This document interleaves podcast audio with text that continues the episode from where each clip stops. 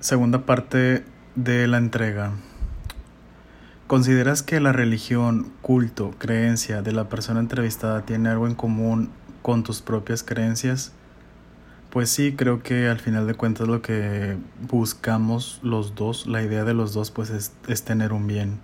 Em, todo ser humano pues eh, tiene que creer en, en algo para pues para estar bien consigo mismo, ¿no?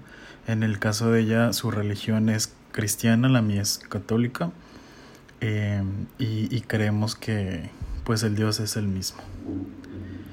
Inciso B, ¿qué lo hace distinto a, ti?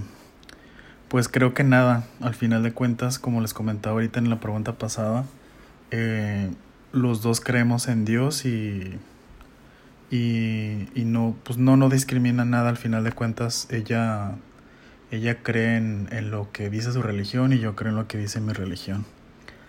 Entonces no, distinto pues no, nada.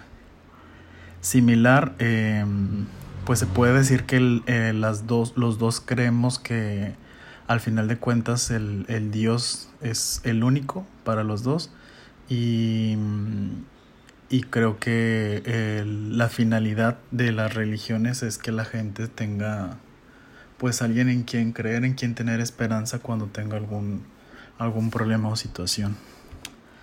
¿Te molestan algunas ideas, creencias de la religión, culto, creencia de la persona que entrevistaste?